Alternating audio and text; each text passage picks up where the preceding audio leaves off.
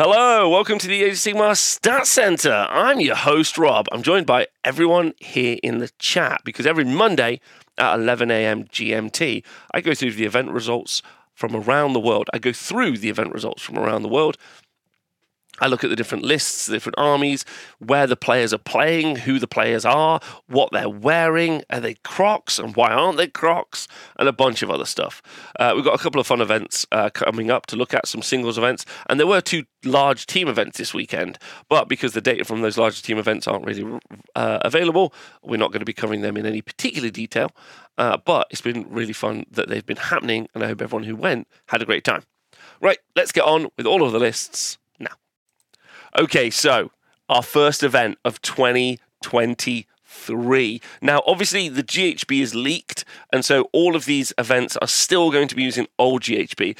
In fact, there's probably still going to be several weeks on the Age of Stat Center where we get old GHB results as opposed to new GHB results. So we will try to identify them, and the I know that the stats are going to update those properly as well when we get around to them. Anyway, our first one is the SoCal Masters. Now, the SoCal Masters um, is kind of like a culmination of the kind of events that have happened in around there with players that have done really well playing in the Masters series. There were 10 players playing, uh, and this was the South, uh, yeah, this was SoCal Masters.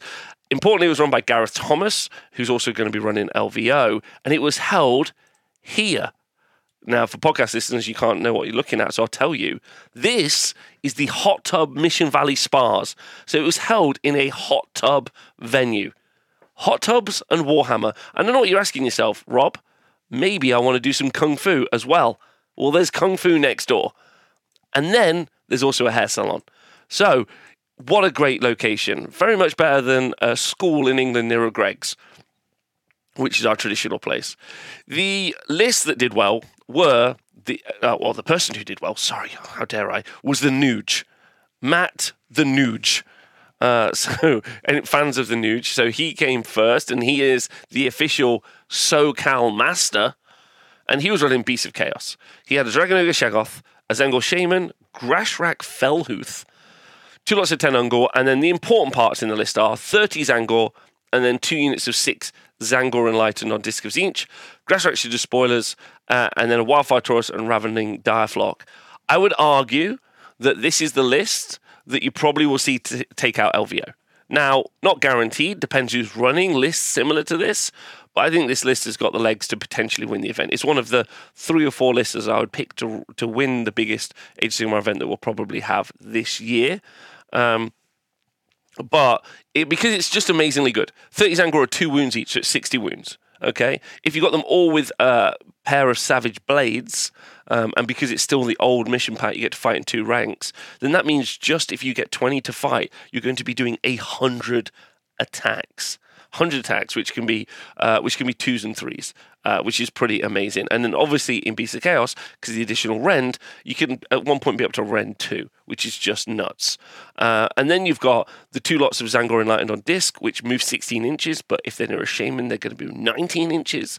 Uh, and again, they're incredibly good in a fight. They turn off command abilities and an aura, and because of Beast of Chaos, you get to do the additional rend. But I'm not finished because they also have got rally on a four plus, so you can kill 45 well that doesn't make sense for the math. If you can kill 50 wounds of Tzaangor and you can get 25 of those wounds back although technically it'd be 24 because it's it's even numbers like you get half of that model back. It's just nuts. Like i'm surprised this list hasn't been doing super well like like 70% win rates all the time because it's just so effective. Now, things like Horrorghast are quite good into this list because you're going to need to shut down inspiring presence on those Tzaangor to make it so that they can't inspire and presence them, then rally them. Same thing on the Elite in their own bravery six. So you could lose a few and then make them run away. Um, but yeah, just some really, really good stuff in this list. Uh, Wildfire Taurus making people strike last um, is a really fun little trick as well. So everyone gets to strike before them. It's just great list. And on top of that, you've got all of the summoning. All of the summoning. Now, we know the new Beast Chaos book is soon, and all of this will probably go away because this is absolutely juiced this is pure natty. This is liver for lunch, breakfast, and dinner. Yeah, this is so much power, so much raw meat available uh, via this list that um, I'm surprised it, is, hasn't been like at a 70% win rate. I would say that this list is comfortably one of the strongest lists in the game, and maybe it's got like just a really tough matchup being paired into like the Lumineth Teclis Castle. That's probably the other problem. Not even sure the Lumineth Teclis Castle can do enough damage. Probably, probably because utility spells. So well done to the Nuge um, for doing really well at this event. He should be super proud of himself. Um, uh, and there were some other people that did well at the event, obviously. Um, but he was the only person who went 5 0. Gregory Brewer went 3 2. Evan Markham um, went 3 2 as well. Uh, no uh, went 3 2. But we're not going to look through this list because, again, it's all GHB and it's other stuff. So I want to make sure we shout out people who are doing really well. Well done, the Nuge. Our next event is the Warpfire New Year Knockout 2023. And it was won by Vinny Verga. Vinny Verga. There are 20 players playing at uh, here. Uh, for the podcast listeners, I'll try to describe it. It looks like the shed uh, that they would find in a serial killer documentary um, is inside of uh, a rural Florida based town. Um, and I think that that's a really fair description. I think that's a super fair description. Um, uh, but they also have copious amounts of propane if you are in the market for buying lots of propane. Anyway, the event was won, as I uh, mentioned previously, by the player uh, Vinny Verga, and he was running Chaos as well, a double Chaos weekend. Right, uh, he had Be'lakor, a Dragon Ogre Shaggoth, and a Great Bray-Shaman. And then he had two lots of, uh, sorry, three lots of Tengor and two lots of six Dragon Ogres. He also had the herds, uh, sorry, he had the Cockatrice, 10 Chaos Warhounds, and then six Bullgor. He had expert conquerors and bounty hunters. His dragon ogres were bounty hunters, and his gore were expert conquerors. So this is kind of very different to the other lists that we saw. And I, would like to mention Be'lakor if I could for a minute. Be'lakor is easily one of the best allies or units in Age of Sigmar at the minute. If you're running Chaos, I would argue that Be'lakor should probably be the first thing in your list and then you take Be'lakor out as you try to justify whether or not you think it should be in there. Um, and my reason for that is is just because Be'lakor has the ability to shut down an opponent's large, powerful piece. Um, it could be Teclis and all of the casting that's done by Teclis. Kairos is another example. Archaon, if Archaon's floating around. There's some um, really good pieces in Age of Sigmar right now which uh, is another good example, which really, really uptick the power level of some armies, and Be'lakor just shuts that down really, really effectively. Is a good enough monster um, for doing fighting, and also uh, is a two-cast wizard. I think Be'lakor is incredibly competitively priced as a unit, and I would put Be'lakor in most of my chaos list if I was running. Um, uh, like if I was running a chaos army, like if if it, if it can be allied in, I would argue that there's no reason not to do that. Um, then Dragon Ogre Shaggoths are great, obviously, because they're doing that monstrous action uh, to do more summoning, and then you're just getting a lot of summoning in this list as well. The Dragon Ogres are very, very cheap, especially with that Fort Rally, and even six Dragon Ogres is 30 wounds for 290 points, and they're okay in a fight. They're genuinely not too bad. And the six Bullgor are actually incredibly powerful if they get to swing. Now, they're not that good about being hit, so they're not an attrition army, but sorry, an attrition unit. But if you do hit them, like it, like so if they hit you, then they've got massive range, huge damage, just wildly powerful, those Bullgor. So just super powerful and re- really good. Lovely list, really fun to see. And again, uh, the, the dying stages of uh, Beast of Chaos relevance, uh, thanks to their old book with a new book incoming.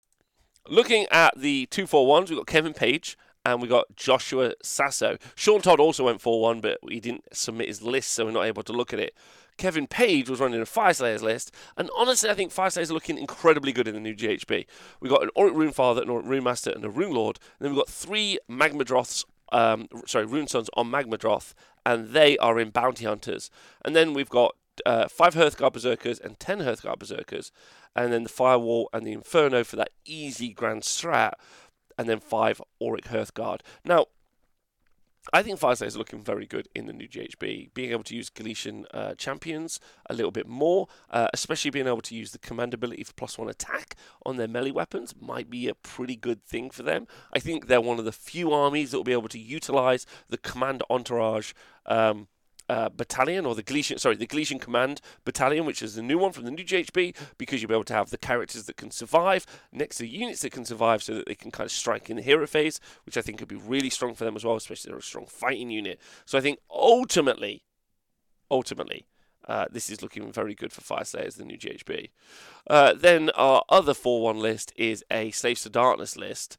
Um, however, Slaves to Darkness isn't updated yet on any of the uh, ways to build them, War Scroll Builder or the Games Workshop app, and therefore it was written out, and it's quite funny, like watching it written out. There's two lots of three Varangard, there's 10 Chosen, 10 Warriors, uh, Be'lakor, a Sorcerer Lord, 10 Warriors. Um, and this looks like it's the old book. It's New Slaves to Darkness because they've got the Nurgle banner, but it's still old GHB, obviously. Um, uh, so, uh, not much to talk about there right now. I can't wait to see some of the new. The Slaves of Darkness is in a weird place because the book currently isn't out yet, and so not it's not like in use, but sometimes it's in use, and then he's still playing the old GHB and not playing the anyway. Whatever. Um, it's there you go. Someone went four one. Congratulations to them.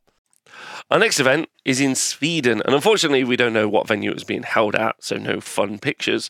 Uh, but they had 22 players playing again, still the old GHB, um, and uh, yeah, 22 players. And Swedish events are very good, very powerful, uh, really good, really good player base, really strong, active player base. Uh, one of my good friends, Jesper Malenda. Uh, last time I saw Jesper, we were in a hot tub together. Uh, won the event. he runs Asylum Wargaming, which is just outside of Stockholm. He's running Soulblight Gravelords, and he has Legion of Blood, and he had Mannfred, a Necromancer, and a Vampire Lord. 10 Black Knights, 40 Deadwalker Zombies, two lots of 10 Direwolves, 20 Graveguard, 20 Graveguard, a Corpse Cart with the Unholy Lodestone, and he obviously had the, uh, the battalions, the Expert Conquerors, and Bounty Hunters.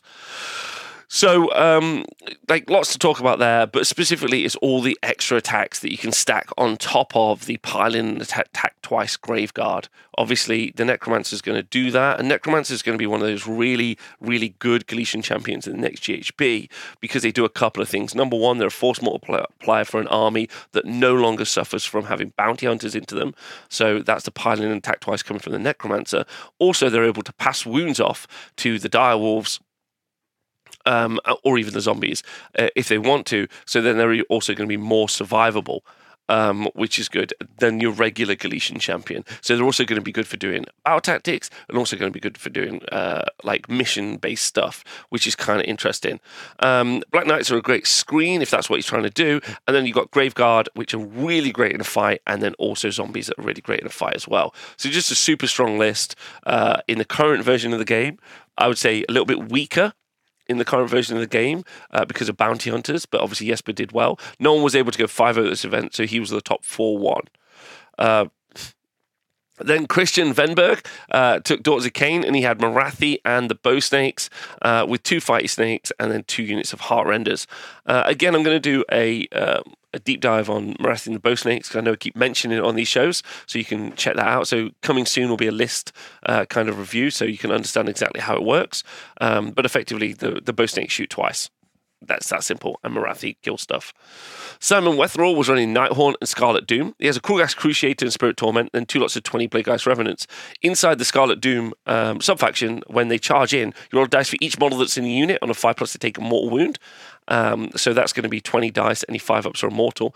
Don't forget, these guys got retreat and charge. So you're going to be able to ch- charge in, do that, retreat out, fight again. Spirit Torment returning three of those models uh, in, at the end of every combat phase. And the Krulghast Cruciator has like an aura of minus one damage reduction, so it kind of fights like a castle.